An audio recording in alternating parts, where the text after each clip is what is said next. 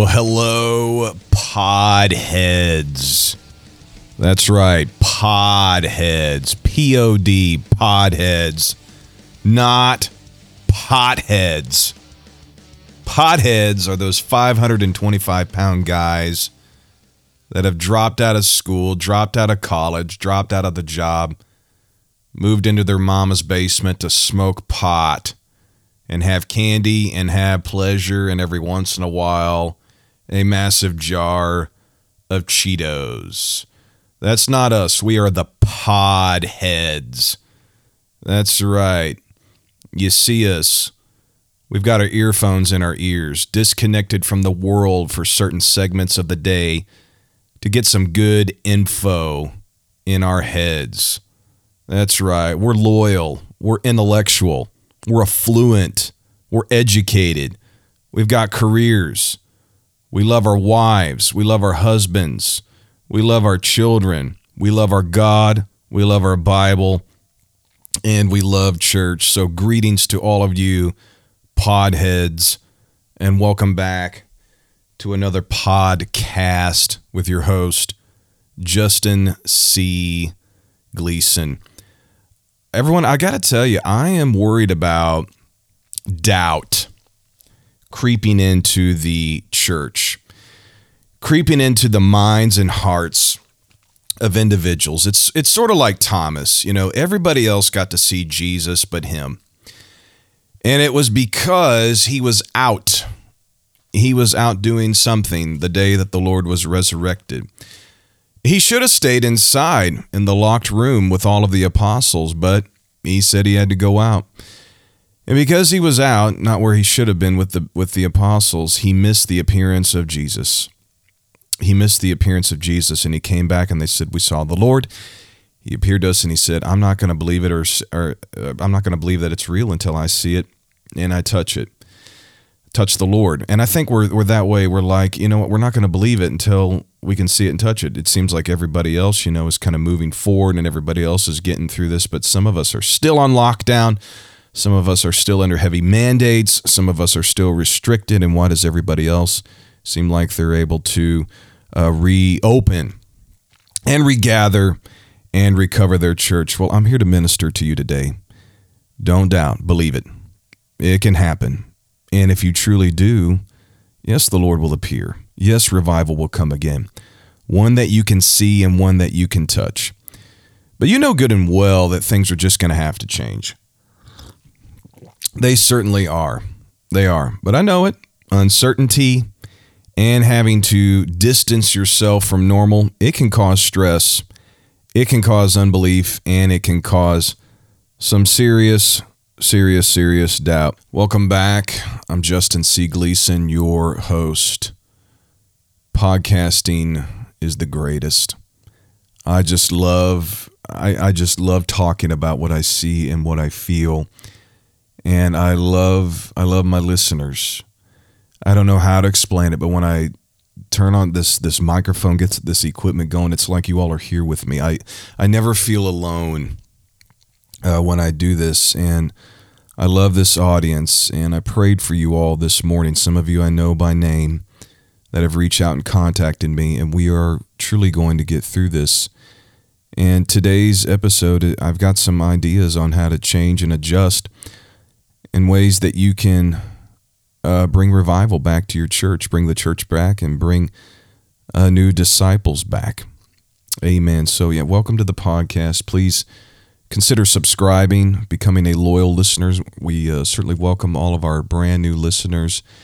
Uh, the word is getting out about this podcast, and we're growing on a weekly basis. And we thank you so much for your loyalty. So yeah, go back, listen to our past episodes. Be sure to check back here for our new episodes. We generally uh, generally upload on Fridays at 3 p.m. Central Standard Time. Follow me also if you like on social media, Justin C. Gleason, Facebook pages, Instagram, and Twitter. You can also contact me at spiritsignalJG at gmail.com. Spirit Signal with Justin Gleason can be listened to on Apple Podcast, Spotify, Google Podcast, the Epic Truth Radio app, and many, many more podcasting is the here and now. And if you make it your here and now, you can be sure that it is the future.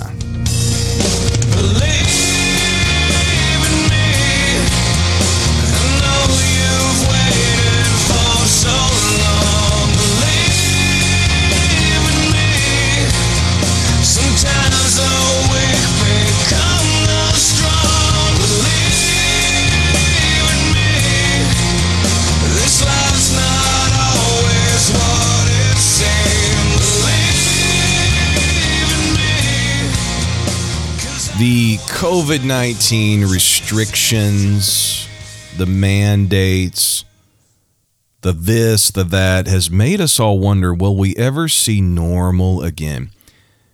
And the normal I'm talking about is church. It's, it's your church. A common schedule that you see on church signs, at least in the uh, Jesus name spirit filled church is and let's just talk about Sundays not not things that happen through, throughout the week but just Sundays you see this 9:30 a.m. prayer 10 a.m. Sunday school 11 a.m. church and then it's not on the sign but everybody knows it 12:30 p.m. a cafeteria lunch that's right everybody leaves that church and I mean uh, they run like zoo animals to get that cafeteria lunch, which actually sounds really good. Mm. Cafeteria roast beef and gravy is wonderful. Well, then after that, you have a nap at about 2 p.m. Then you get up and you get back to church for choir practice at 4:30 p.m. Then at 5:30 p.m. you have prayer, and then 6 p.m. you have church, and then at 9 p.m. you're back at the pizza buffet.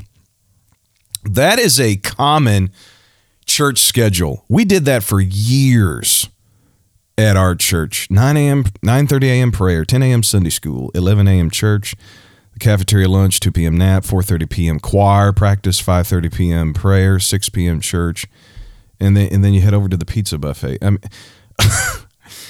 and I, what? How do you feel when you, when you hear that? Uh, some of you probably say, "Uh, I yeah, our church did that. Uh, I do not miss that. Nope, not going back to that." Now going back to that, we changed it. Uh, some of you are saying, "Oh man, I I missed that. I want that. I missed that schedule. I want my Sunday schedule back." And then some of you are saying, "Wait a minute, we're still on that schedule. We ain't changed a thing." and then some of you have probably got uh, some other mixed emotion uh, about that. Well, I, I want to ask you a question. Is that schedule the best right now for growth with this COVID 19 pandemic? 9:30 a.m. prayer, 10 a.m. Sunday school, 11 a.m. church, 4:30 choir practice, 5:30 prayer, 6 p.m. church. Is that the best for growth, or is it better for just kind of maintaining a certain number of people? I think that's really good for maintaining a certain number of people. You know, us 75 and no more. That's just very, very common out there. And one of the things that COVID had to do was it caused us to have less church. And maybe perhaps, I'm going to say it, maybe perhaps having less church is the pathway to revival. And I know some of you are thinking, oh no, less church. That's what the Bible teaches us church, church, church, have church, have church, have church. Have church seven days a week, 27 times a week. Have church, church, church. Well, I mean, it's, you look at the first day of the week schedule in the book of Acts, you know, when they gathered, it was actually on Saturday nights, not really Sunday mornings. Saturday nights, that's right. Days went from evening to morning, not midnight to midnight like us. They would gather together in the evenings on Saturday night. And then just as the church moved westward, a lot of it became, you know, the sunrise thing, you know, because the Greeks and the Romans, they would get up and, and worship the sun on Sunday and the and the moon on Monday, you know, all of that. So it's as the sun was coming up, instead of worshiping the sun, they worship the true Son of God. And which is fine. And I, I worship God typically on Sunday mornings. Every once in a while, we'll have a Saturday night church service. But yeah, our, our schedules have had to change. You know, a lot of us went to a 9 a.m. and 11 a.m. We had to have multiple services just to accommodate these new mandates for building occupancy to control this pandemic. And some of us are like, oh. you know, I can, I can hear right now the worship team is like, Yes, I hate it. I want to go back to the schedule we had. Well, you know, what is more structured for growth? A jam packed full Sunday of this and that to keep 75 people happy, or rather go to multiple services so you can jump to 750 in just a few years? That's right. I think COVID 19 has really done something to help us rethink in just our worship schedule to make it more open to grow. That's right. And we need to grow. We need to have revival. Just focusing on maintaining alone will not get you to fulfill the great commission of the Lord Jesus Christ. And I think multiple church services they are the future. This the changes that had to happen in the church. I mean, it some people just flipped out over it. There are still people out there that believe their pastor is, you know, in cahoots with the government, you know, to mandate masks and control, and the socialist new world order is about to, you know, come into play. I mean, you, you got people they, they walk into church and they see the hand sanitizers and they're like, "Oh, this ain't the church for me. This this this is a government oppression." You know, they see the mask. Ah, this is government oppression. I'm out of here. You know, and they're like, I'm going to go have church in the woods. Really? Uh, you can have church in the woods? Yeah, that's right. Yeah, Jesus died for the trees too. Are you laying hands on the trees to receive the Holy Ghost? Are you, you know, are you shaking the trees' hands? Are you truly having fellowship with the trees, man? I just love the trees. And I know yesterday was Earth Day. God bless it. You know, Earth Day was created by a, a communist wacko. Yeah, look it up. That's why I really don't celebrate Earth Day. I just uh, love to look at Earth, uh, uh and that's kind of how that's kind of how I leave it. But it was nice to see pictures of the Earth. It was nice to see pictures of the Earth because lately all I've been seeing is pictures of bums and thugs and transgender people it was nice just to see mountains in social media. It was nice to see rivers and streams and oceans and deserts. So, uh, God, thank you for creating Earth. Thank you for making Earth. Those six days of creation and that seventh day of rest. Absolutely wonderful. But yet, people have walked away from church just because of change. And a lot of it is just because of an upset schedule. They're like, I, I can't serve for God if I can't have 930 prayer. I, I can't live for God. God's not real anymore. My schedule has changed. You, you know, I miss my Sunday night. You know, Sunday morning I come in looking all churchy. Then Sunday night I shake my hair down. Bless God. Well, I can't do that anymore. God's not real. I, I don't have bobby pins flying out of my hair on Sunday nights. I can't do. I can't. I can't shout anymore. You tell me that. I, I mean, all kinds of excuses. And I was looking at a pitch, uh, some pictures the other day of early 2020, like January and February, looking at pictures, and I'm like, oh my goodness, I counted. There was 30% of the people in those pictures that have backslid. 30%. And you probably can see that too right now. Just look at pictures in your social media, pictures of your church friends. You're going to see backsliders. You're going to see people uh, that got pregnant out of wedlock. You're going to see people that got a divorce. You're going to see people that are back on drugs. You're going to see all kinds of people that uh, got bent out of shape over racism. I mean, everything that just kind of shook us and changed us and kind of changed the scenery of our life, it really shook a lot of people's faith. It's like they're Thomas. I don't believe it anymore. I can't see it. I can't touch it. I miss the things the way things used to be. I want my Jesus back. I want to go back before the cross. I want to go back before the grave. I want to go back before the resurrection. I just want to follow him from town to town and see the blinded eyes open, the deaf ears open, the mute speak, the devils cast out.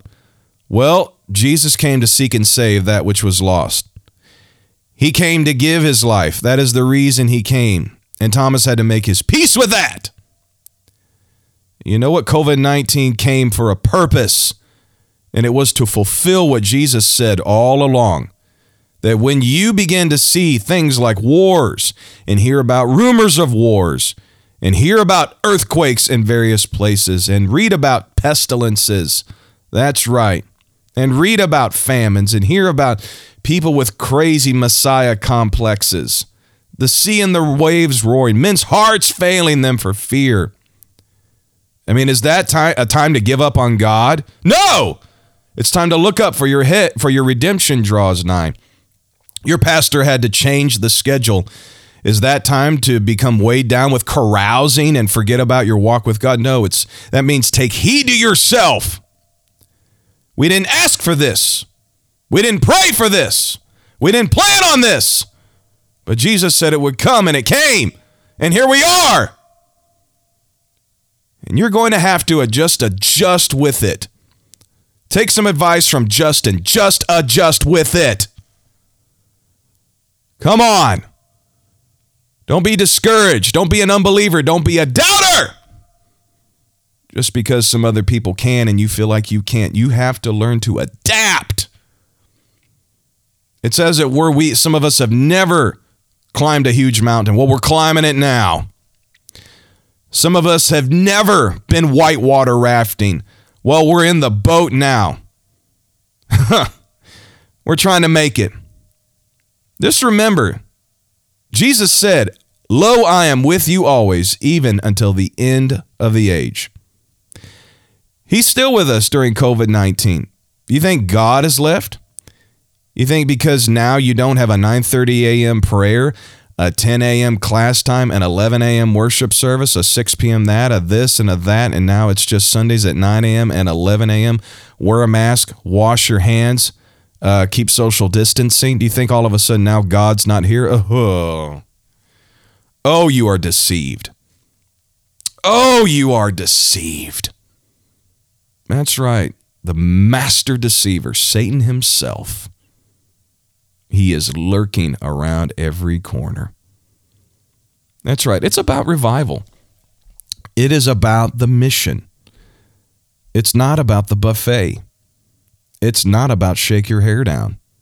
It is about the mission to go forth and to make disciples. And I get it. It's easy to doubt what you cannot see and what you cannot feel. You know what you got to do? You should you should do what Thomas should have done. Trust the witness of others. And I have gotten a glimpse into the future. Those who remain, those who stay faithful, those who are steadfast, great is your reward in heaven. Some of us, when we saw COVID 19, whoa, it made us repent. It made us confess our wicked ways. Some people inside, oh, it's time. It's time to go back to the world. God's not real. How foolish you are. How foolish you are. I can feel it right now. You're listening to this podcast and you're getting offended because you want things your way. You think you're smarter than your pastor. You think you're greater than your music director. Oh, a curse is going to come upon you. You have got to remain humble. Can I tell you this? Life is like grass. Probably some of you have started mowing your grass. I mean, it grows and it's cut, pff, gone. Life is like a vapor. You probably put hairspray in your hair. Whenever you go, psst, that's your life. Just psst. It's a vapor. That's what the Bible says. It goes by so quick. I mean, when you go, you go, and then eternity is forever. Why not focus on the good things that are forever?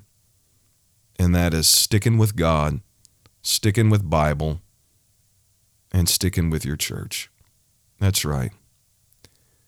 But if you are really like Thomas and you really have it in your spirit, I won't believe until I see. I won't accept it until I touch. Well, may the Lord let you see and touch. I'm serious. A lot of people that say that I won't believe unless I get to. They they're, they're lying. It could be right there in front of their face and they still won't believe it. They're just full of doubt. They're just full of unbelief. They're full of carnality. No faith, no trust. It's really hypocrisy and they're full of sin. But there are some people out there that really believe no revival is coming. This is it. Oh, if you really have it in your spirit, that if you can just get a glimpse of the future of revival, May the Lord help you to see it. May the Lord help you to experience it something tangible, something real. God's hand is upon his church. He is going to bring us through. I'm Justin C. Gleason, and I'm really wound up.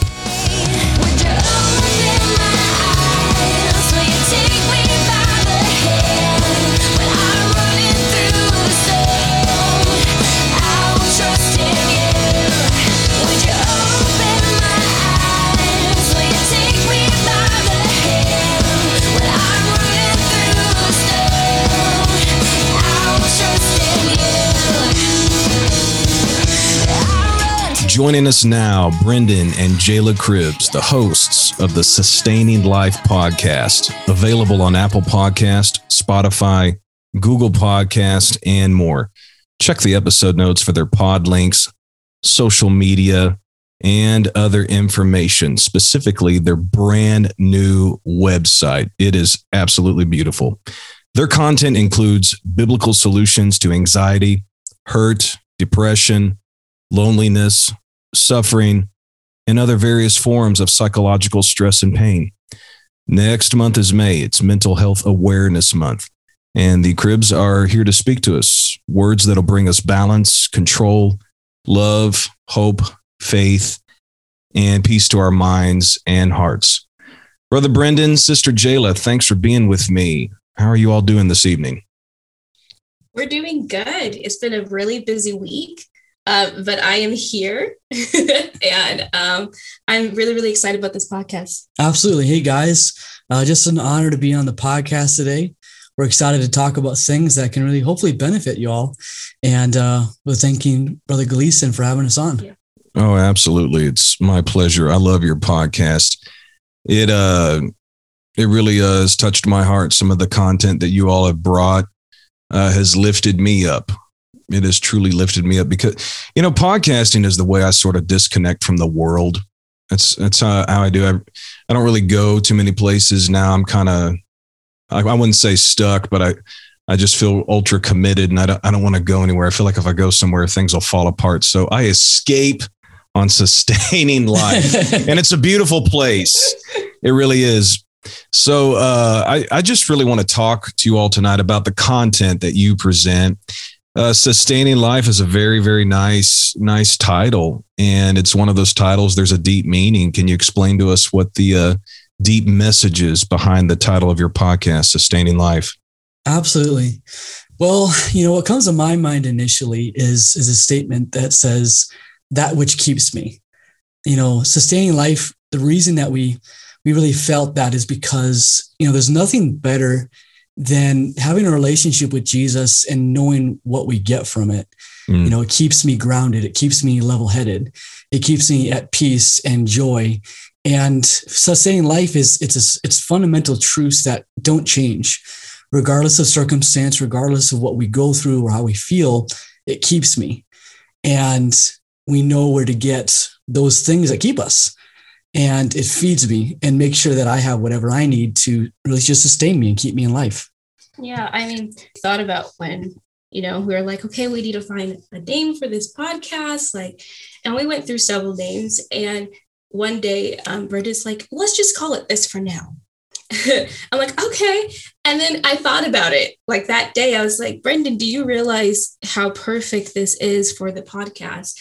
and every single thing that he just listed like we prayed about like we prayed about the name of the podcast because mm. i'm in marketing first of all and i obviously believe a, a name means something to people and yes. we really want it to be encouraging and so it's really about like you said before getting those biblical principles and then applying them practically to our daily lives because that is a struggle that we have as christians um, we just struggle with that daily. So we sometimes like to go to church and we will worship and praise, and then come the next week. It's really hard.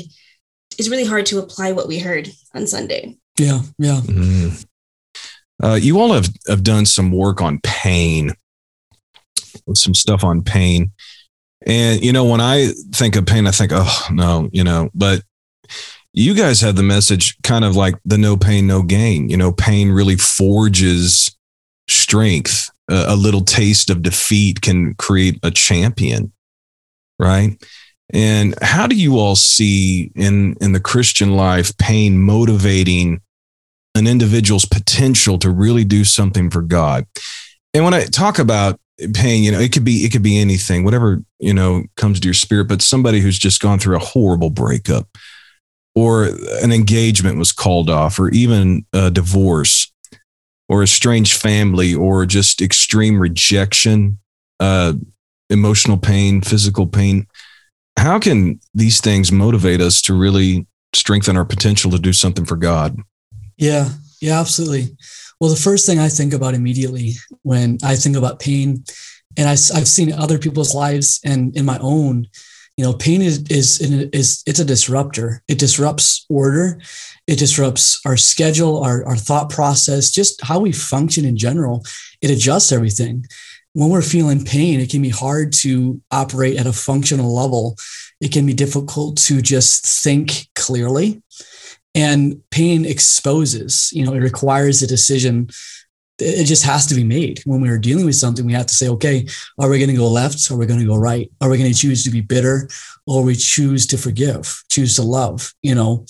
But if with pain, you know, if our decision is founded and it's focused on God, and his ways, his will. He's going to lead us. He's going to guide us. He's going to breathe that proper inspiration into our choices. And if we allow God to have that control, and but it's about giving God that control. And pain is one of the most difficult things I've found to relinquish control of. Mm. We don't like to talk about it. We don't like to let the walls down to let someone in. It's so guarded. You know what I mean? Wow. It's it's such a vulnerable yeah. place in our life. And that's exactly what God wants. He wants those vulnerable places so he can work within the depths of our heart. Because pain is is one of the it's one of the deep places. You know, I I don't yes. vul- super super super vulnerable with many people, but those who I'm vulnerable with, I trust. And there's something that can happen there. You know, God will do a work in us oftentimes really that's based on the depth of our heart that we give to him. And unless we we allow him to have those secret places and those traumatic places, and even at times like fearful places, um, that can be that great catalyst that says, you know what, God says, you have given this piece to me, and I'm going to honor your sacrifice. I'm going to honor this mess that you've given me, and because you trusted me that much, I'm going to use it to minister to someone else and use it as a testimony to someone else in the future and it's often a true sacrifice i found that's that's given from a heart. Mm. oh that's good. Sister jayla what do you think? Well i would say as a woman because we have problems with communicating our pain to people. Um, and especially in the church we like to compare ourselves to people. And that is often with okay, let's shield our pain. Like no one can know what I'm going through. They can't know that I'm struggling, like, you know, with my kid's behavior at this moment, or I'm struggling with my attitude, or maybe I'm just, you know, just struggling mentally. And myself growing up in church, I've seen women who will put on that face. And I'm like, oh, nothing's going wrong with them, nothing. But there's something powerful about being transparent at times with that pain I have found that when I go to conferences or when someone is just talking to me one on one, I start to find healing when that person gives me part of their pain. I find wow. freedom and liberty because I can relate not just on a spiritual level, but on a practical one. And I can relate to how they're feeling. And I, and oftentimes, I mean, you give them encouragement, encouragement, and they give you encouragement. So I think obviously as men and women, there's, you know, pain. We definitely need to give that up to God. But I think as a woman, I think it's something we need to be aware of about ourselves that we need to mm. expose ourselves at times. Oh, that's tremendous. Brother Gleason, can I add something there? Please, absolutely. Um, you know, something that when she was talking, it, it made me maybe think about um, you know, in church, I think in general, a lot of people are really good about giving their testimony about themselves, like coming to God. you know, when God found me, I was this or I was this mess and I, I was doing yeah. these horrible things. And it's good. Like we need those testimonies of coming to God moments. And that really ministers to the person who may not know God or who may be struggling with their decision whether or not to choose God. But at the same time, you know, I think there's something powerful about a testimony that reaches the heart of a Christian who's been struggling for a long time and who struggles in their walk with God, because we all struggle at times. There's something there, those are there are testimonies that need to be spoken about about when somebody's been living for God for years and they go through such pain and hardship, and they talk about after the, the pain after they live for God, because um, mm. it can be such a powerful tool and resource to say, "Hey, you're living for God and you're having a hard time." here are the steps to walk through that. Here are how God can deepen your walk with God while going through the trials when you're honoring and living for Him. You, you get what I'm saying there? Like I that, do. That, there's a tremendous testimony when coming to God, but there's something powerful that can minister to somebody who's been living for God for a long time, that saint that's struggling and doesn't know how to how to get to that next point. It can be a blessing to children. It can be a blessing to young people and to the seasoned saint hearing about struggles and overcoming while we're living for God. Wow. I like it. I feel hope. Yeah. I, I feel hope. I think pain precedes a great power, a, a great opportunity to be used uh, of the Lord. It's because people relate to it. You know, people relate to it. They know when somebody's been through something. And it really is following the footsteps of the Lord who was acquainted with sufferings. You know, right. there's only only certain aspects of fellowship with the Lord that you can know about through pain. You all have also done some great, great conversations on restoration. When I think of restoration as a biblical word, I, I liken it to you know a mechanic who takes an old car that's just wore down maybe from the 40s or 50s and he just restores that and, and it becomes a relic a, a classic and i just kind of see how that's what god does with lives and people that are that are broken and feel like they can't even function, you know, can't even, you know, make it in this life. And I know you all have talked about that and prayed with people about that. And what are some ways that you think people can, you know, get on the path to being restored? Because because a lot of people get a great running start in ministry and burn out, or right. it just, you know, life happens and you get the rug pulled out from underneath you. Uh, what are some ways to be able to get back, you know, to being restored to, you know, things the way things once were for people? Yeah, yeah, absolutely.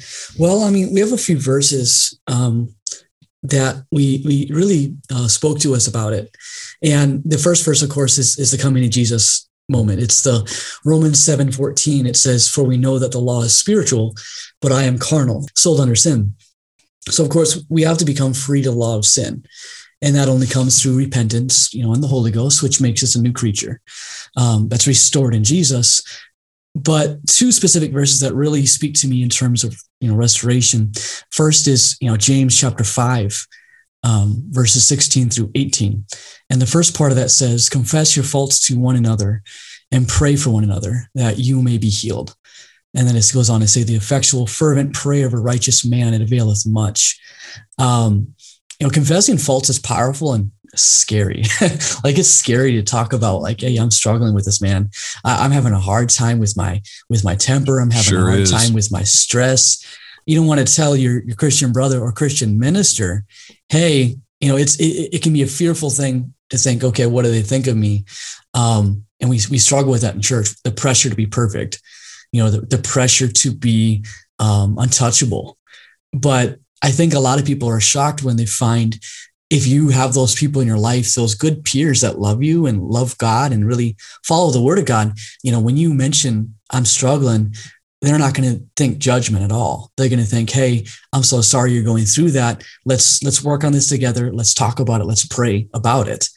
And when you have somebody walking with you hand in hand and saying, okay, let's let's do this together, um, there's a power of unity there. And the Bible talks about unity, that unity is something that is one of the most powerful tools that a church body or body in general can have. Um, we don't always know the answers, but if we go to the body of Christ, we can know that maybe that piece of the body has that answer for me that can minister to me and can restore me. And if I can just adjust my mindset and renew my mind using the word of God um, and be that living sacrifice unto God, God can restore me. God can bring what I don't have hope in. He can put hope there. He can put joy there. But it's about it's about really stepping and being vulnerable and being allowing God to work there. Yeah, I think you know, restoration is such a powerful word. It has so many layers to it. Um, I know, and with Paul writings, you know, throughout the Bible, he talks about how you know we are a slave to sin, and I feel like that's a very important part that we need to realize. Uh, we can't be in denial that we that our flesh doesn't like sin, that we don't turn to sin. I think we need to be completely aware that we are a slave to sin, but it's through God that we have restoration. I mean, in Romans 8, Romans 12, um, First Corinthians, it talks about how in order to be restored, there has to be an inner transformation that has to take place in the mind. And yes. we sometimes forget about that. Mm. We think it's all on the outside, but it talks about how because of that inner transformation, it leads to a change in understanding yourself and God, and it leads a change in understanding godly behavior. Um, so we can't be in denial of what we want, which is the flesh. And we got to realize that we got to take the steps to, to become restored. Yeah. It's Absolutely. so intentional. It's an intentional thing. It really is. Excellent. That's great. I've heard people say this. I hear voices in my head and and I know you guys have done an episode on this and sometimes that is real and where it's a a clinical mental illness and if you know you you have that we do recommend that you get professional help but not everybody that feels like they have voices in their head is clinically insane would you all agree with that very true. Definitely, definitely. Yeah, it's what I call audible thoughts. Audible thoughts that cause confusion.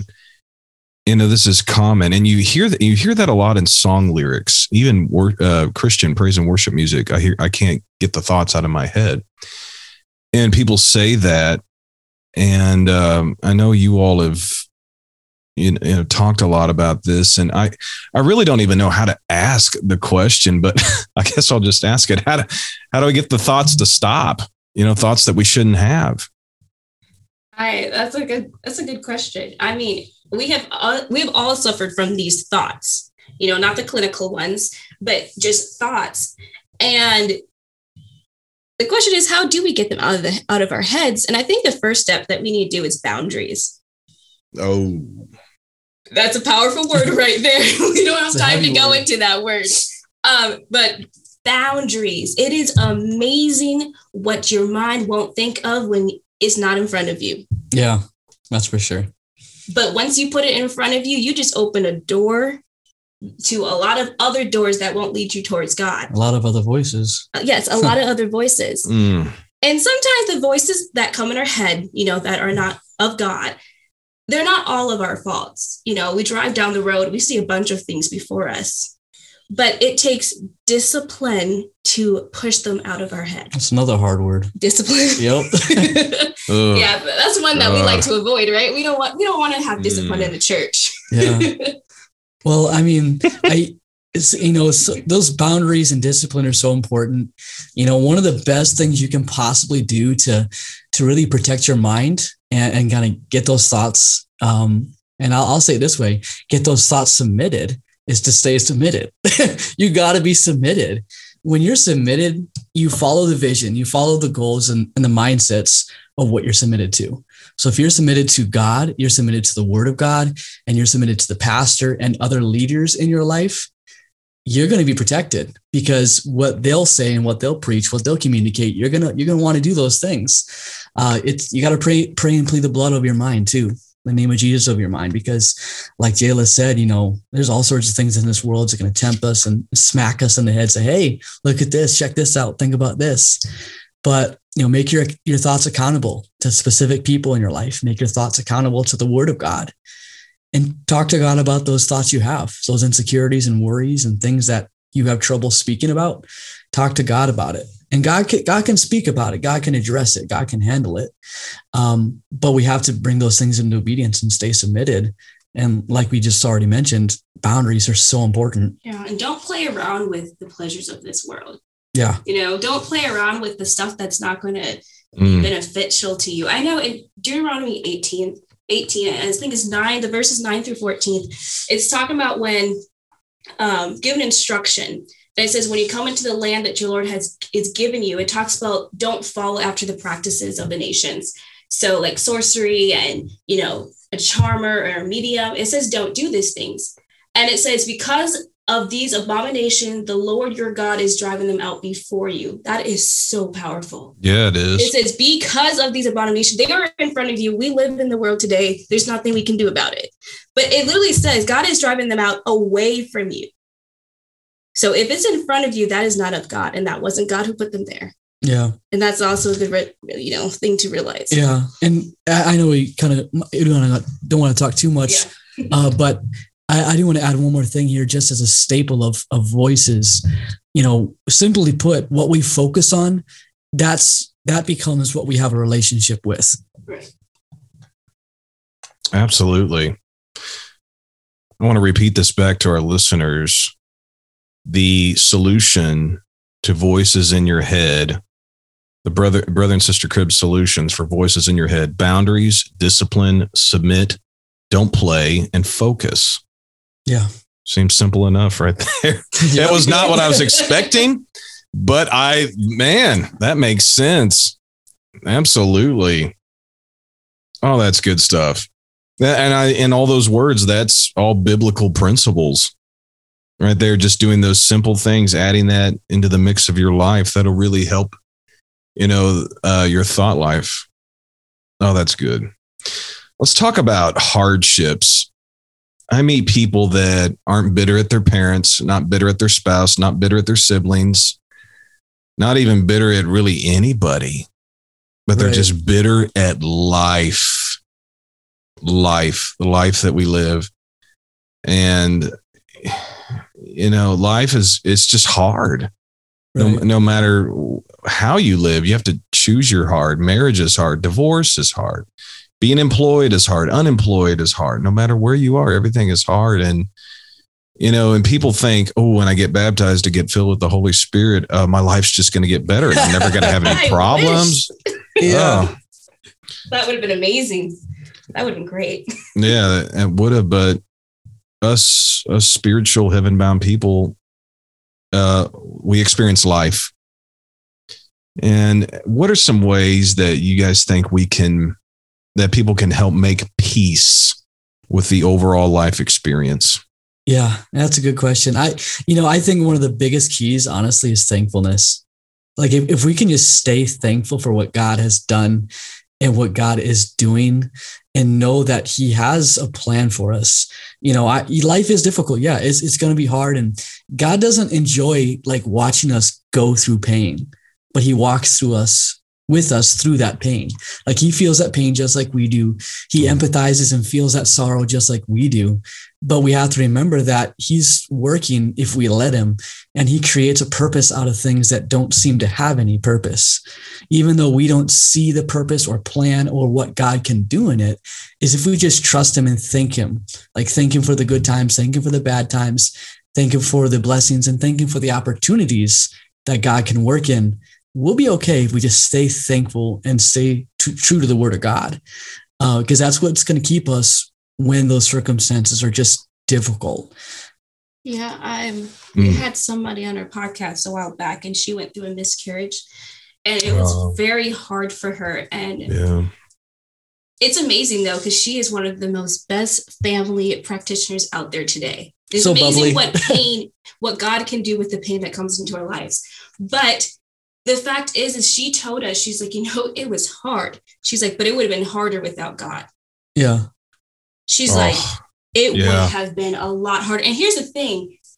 We will go through things and like like everyone's been saying on here, it's going to be hard, but you want to have something to lean on. And it, it, it shouldn't be entertainment. It shouldn't be, you know, just socializing not that all those things are bad in itself, but you should rely on the rock, which is God. Yeah. Jesus. Well, like with hardships too, I know, I know a message is often preached is, you know, God's going to bless you through this. God's going to bless you through this. He's going to, you know, pour out blessings upon your life, which he does. He does. But also, I think another thing that we should be expecting and desiring and thankful for is if God can just simply use this hardship to bless someone else, that's good enough for me. Right. If he can just use this, Wow. use me as a minister and as a testimony when somebody else watches me go through hardship and I praise God and thank God through that, if that can bless them, that's good enough for me. And we as Christians sometimes get a little selfish with our blessings. we get selfish with how much we want God to pour Sure. out, how much we think we deserve. But God, if you can just use me, the, the Bible says, Isaiah, he says, Here I am, Lord, send me. And we don't always get to choose how we're sent. But if we can be sent in a way, just in, as an example, that's good enough for me. Mm, absolutely. Fear is a big deal. And fear doesn't just simply go away. And right now, with our, our generation, our climate, our time, I mean, you just l- uh, look, open up any news source. What do you see? Wars, rumors of wars, commotion, famines, pestilence, earthquake, people with Messiah complexes. I mean, you just, I mean, the Bible says men's hearts would be failing them for fear because of all the things that they see. And I mean, the world's a mess. Yeah, it is. It's a mess. How- What do you all recommend how how we can just muster up strength and you know put the those feelings of confidence and really being brave, you know, to live our lives and to do something for God and be ready for His return. Yeah, absolutely. Uh, first thing I would do is I'd verbalize it. I'd talk to God and say, you know what, I am struggling with this fear. My mind is is in disarray. I am struggling about this fear, this fear, you know, yada yada yada, etc. But specify it to God. God answers specific prayers. It's biblical where Amen. you make your make your struggles and your worries known to Him. And I think even on a practical aspect, get a journal. There's something powerful about writing down what you what you fear. yeah. and then say in the name of jesus i bind that right now there is something so powerful about that and it's a combination of you know just mental health and spiritual discipline that's what this combination of how do we cast out fear? We do it through god we do it through the lord. But write it down in a journal. If this is if there's something that's really big that's really bothering you write it down. Uh, remind yourself about the goodness and mercy of, of god. Yeah, compare it. You know, compare your thoughts with what the Word of God says about your thoughts, and that can tell you what you're thinking and where you're where kind of you're going. And then, of course, you'll want to learn and understand what type of fear you're facing, and then look to the Bible as to why that fear may be there. What's the enemy's purpose in their attack against you? Look at stories like David and Goliath. You know, Goliath, he wanted to cause fear. That was a type of fear. Uh, Jezebel and Elijah, that was a type of Mhm. fear that was inflicted upon Elijah. Uh, look at Moses, he was afraid to speak to Pharaoh. And you look at Jesus and the cross that he faced. He Mm. faced a moment of fear, but there was a purpose in all of those different and attempts look at the of fear. outcomes Yeah, exactly. Mm. The outcome makes all the difference. And look at your situation. I promise you, there's a biblical principle in there that will show you here's your direction, here's your roadmap, and here's what the enemy wants to do, but here's what I want to do instead of the enemy beating you. Yeah. lastly, let's talk about transition. And I know you all have done this, you all have lived through this. And ev- very rarely does somebody just, you know, get into one church and stay in that church the rest of their life, Right. Especially when you have a call of God. You're, you know, no, we don't promote church hopping, but we promote being led of the Lord. You know, you look at the apostles, they went many places. Jesus went many places. The prophets went many places. You know, God kind of changes our ministries from time to time. It's real. It happens to everybody. Um, how do you know God is changing your ministry? And what are things you can do to kind of prepare for that? Yeah. Well, two two of my favorite verses, um, and two of my favorite verses that have like really meant a lot to me, especially as I started my relationship with God, um, was Psalms 26 and 2. Examine me, O Lord, and prove me, try my reins and my heart. In Jeremiah 17 10, it says, I, the Lord, search the heart. I try the reins, even to give every man according to his ways and according to the fruit of his doings. Um, that's number one for me. You know, where does your heart lie at? And what does God, what can God do with your heart? Like, where is, how far are you willing to go? What stretching is He doing in your life? Um, I find with transition that God tends to put you in uncomfortable and unfamiliar places and situations um, when Yeah, he he's does. working on changing you. You know, if you keep battling the same fight over and over and over again, oftentimes God is wanting you to learn a specific lesson or overcome a specific struggle. But a lesson about that is until you learn that lesson, until you beat whatever God is allowing you to go through, um, only then does God bring that promotion or a new placement spiritually in your life.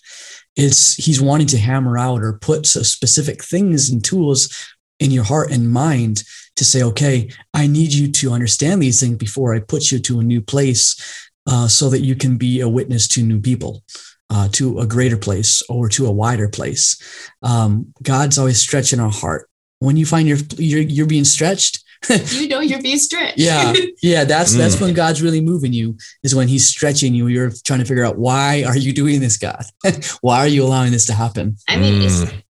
I will be honest, transition is not easy. no It's really Mm-mm. hard, um, especially mentally and physically. It will take a toll on your body. You Yeah. won't, you won't Right. think it will, but it does. It really Yeah. does.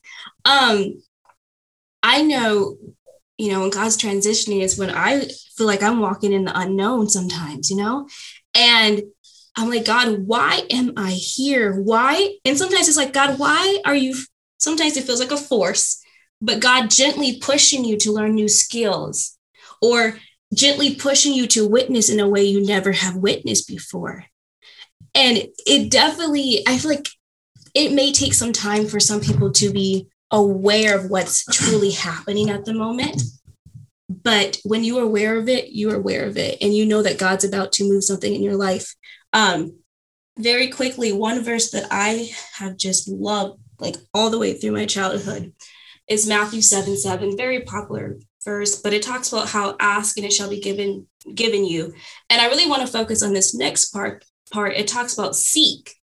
You know, when you realize that you're in this transition, you need to seek, you need to pray, you need to search, you need to talk to your um, spiritual mentors, talk to your pastor. And it says, God, God says, and you will find. He doesn't say you will not find. He said you will find. And that is just such a powerful mm, verse for me. And, and it really has gotten me through a lot of hard things. Yeah.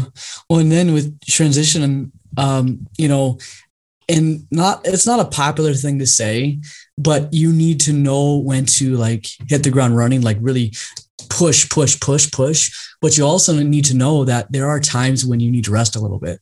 Spiritually, you know, um, kind of restore yourself a little bit, physically and mentally, kind of refresh your mind, refresh your body. Because if, if you're worn out spiritually, emotionally, and physically, you're not going to be helpful to somebody. You need to get that rest too. And with transition, you're you're constantly being kind of pushed and stretched. It's okay to take that rest and make sure that you're thinking the right way, so that when God does put you in that place that God is transitioning to you, you're not worn down and burnt out from the battle of being transitioned. Excellent. Ladies and gentlemen, Brendan and Jayla Cribbs, the hosts of the Sustaining Life podcast.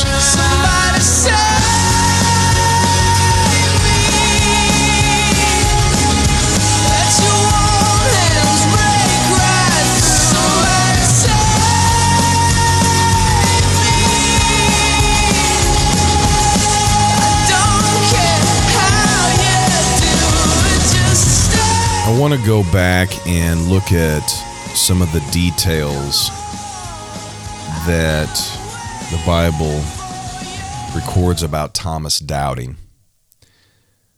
The Bible says that Thomas was not there present when the Lord appeared to the apostles after his resurrection. He comes back and he says, I will not believe unless I see and unless I feel.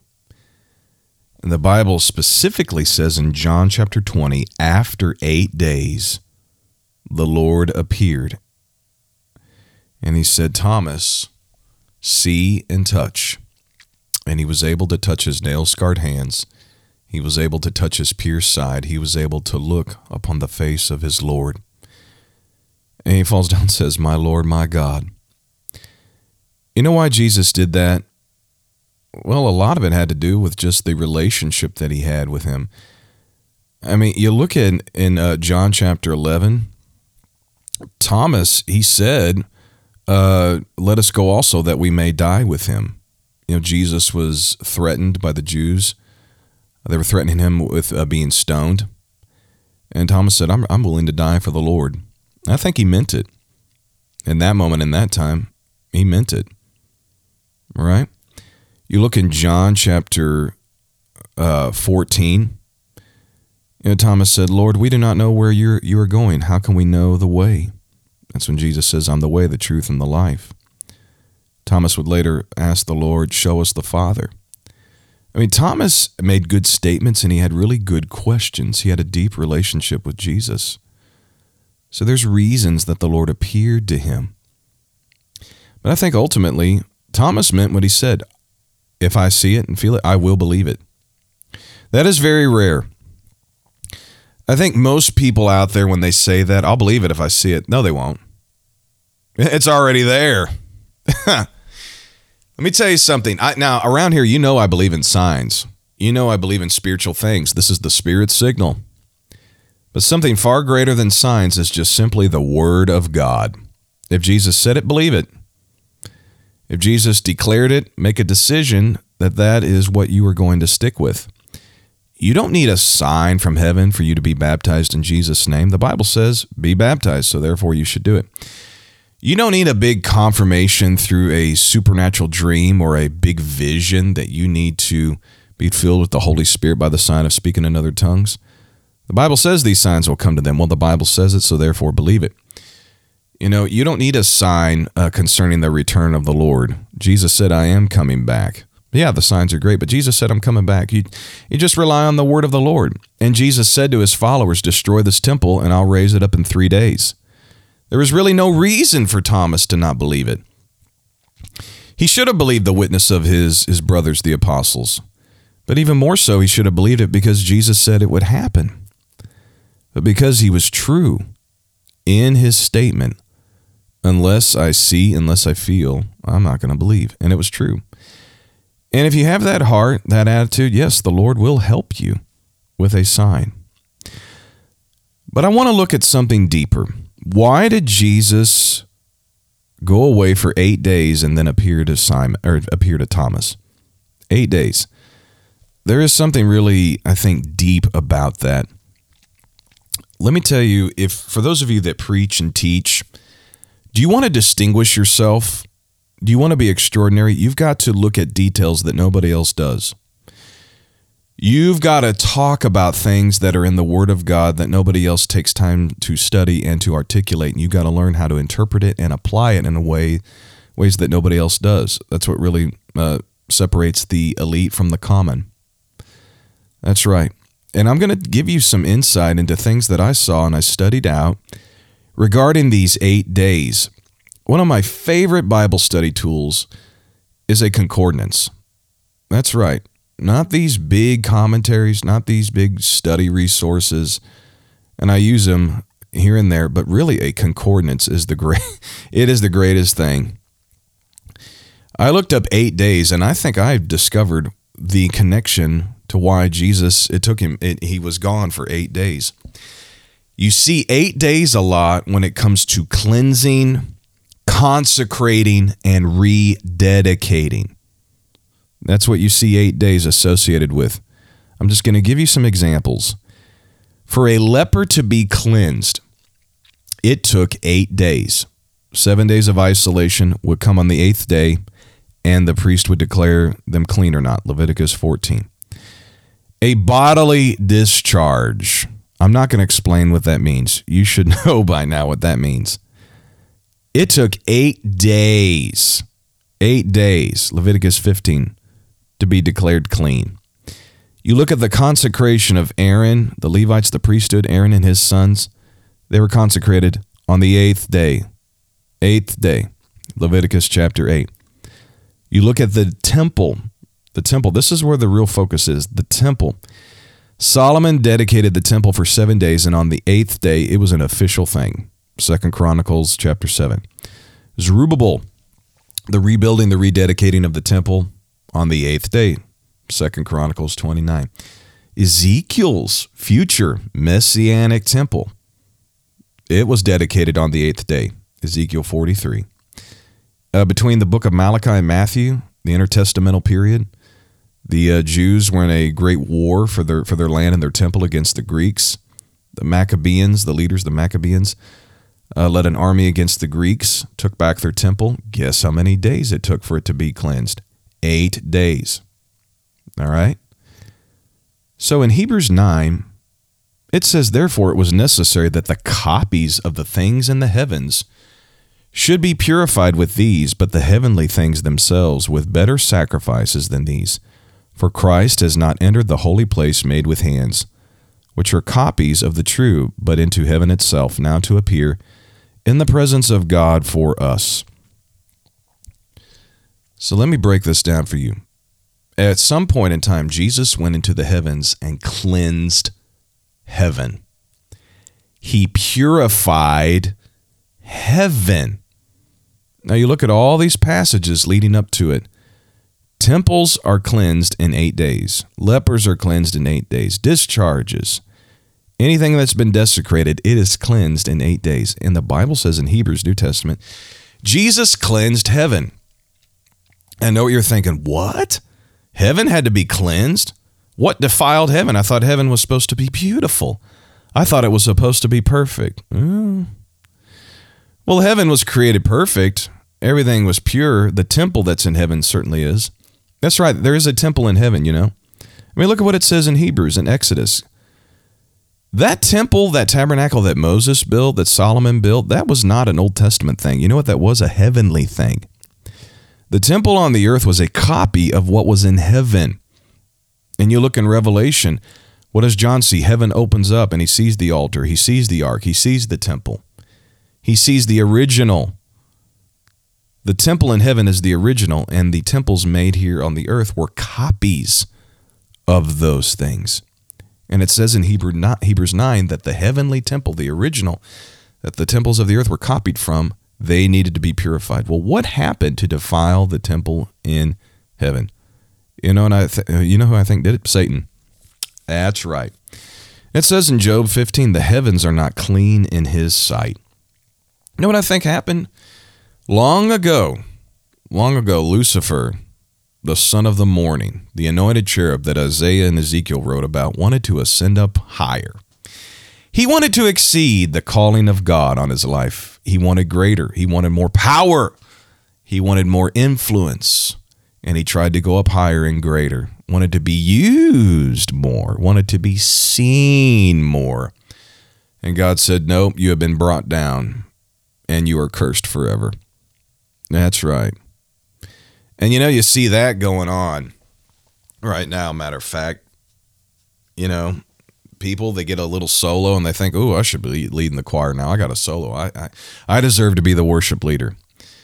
You know, you, your youth pastor gives a, some 17 year old schmuck a little time to testimony. He gets up there and totally bombs and drops a watermelon, but in his mind, it was the greatest thing ever preached. And he thinks, "Oh, I should be youth pastor now." and he has to get sat down. Uh, you just see this happen in, in churches. Somebody gets a little opportunity to be seen in the pulpit or get the microphone. All of a sudden, oh, I'm great. Oh, I'm powerful. And they want to be greater. And they think it's, I'm called. It's my calling. It's my anointing. And the pastor says, uh, nope. 90 seconds is all I wanted from you. And you went 90 minutes. and he sits them down. They get offended. They get hurt. And next thing they know, they church hop and they go to another church and they sob and cry. And, and you know, the guy's wife is sobbing in the arms of the pastor's wife. They hurt us. they were so mean to us. They didn't believe in our ministry. They didn't believe in our calling. You know, and, and the guy, and the guy is there just sobbing, you know, and the, and, you know, and some pastors are just I think oblivious to this and they can't see through it all. Let me tell you something. Jesus said, You will know men by their fruits. And if you got a couple coming to your church, and in the last three years they've gone to nine different churches in your section, and they come in saying people don't believe in our ministry, uh, you need to look at their fruits. Church hopping is bad fruit. Getting offended and hurt is bad fruit. And I wouldn't be promoting that. And I wouldn't be schmoozing that. But I think you need to teach people some basic principles. Hey, you really think you're great? Don't you think you're great and desecrate this temple? Don't defile it with the attitude of Satan that I'm just powerful and awesome. And COVID 19 has done that to people. I told you, schedules have changed. People aren't getting used as much as they used to. Pastors have really had to take control because we don't know what in God's name you're going to get up there and say or get up there and do. I'm telling you, Jesus had to cleanse the temple. And I think some of us are going to have to cleanse the church building itself with some of the attitude we have gotten over COVID 19. And not only that, uh, with all of the uh, racial commotion in our culture. I mean, some of the things that people have said and done, it has just been an absolute disgrace to God, to his church, to the word, all of that. So I think that's what Jesus did. He was up there cleaning the temple, getting it prepared. He said he, he would go to prepare a place for us. That's right. You know, God created the world in six days, and seventh day he rested. Then the eighth day, you know, we're still kind of in that eighth day of the Lord. I think that's might, that might have been what Jesus was also doing. He went to prepare a place for us. He prepared he's he prepared heaven for us. Prepared heaven for us for a week, and then on the eighth day he came back. That's what he was doing. And I think we're here, right there. I think a lot of us, our churches, there just needs to be a good old fashioned sanctification ceremony. We need to get our spirits right if we're going to move forward. We need to get our hearts and our attitudes right if we are going to move forward. So stop trying to ascend like Satan. Stop trying to be great. Why don't you be a servant? That's right. You want to be exalted? Humble yourself. You want to go far? Be a servant. Let God promote you. Let your pastor promote you. Let your youth pastor promote you. Let your worship leader promote you. Stop church hopping. I'm Justin C. Gleason. Long live the podheads. Yeah! It's the spirit signal with Justin Gleason.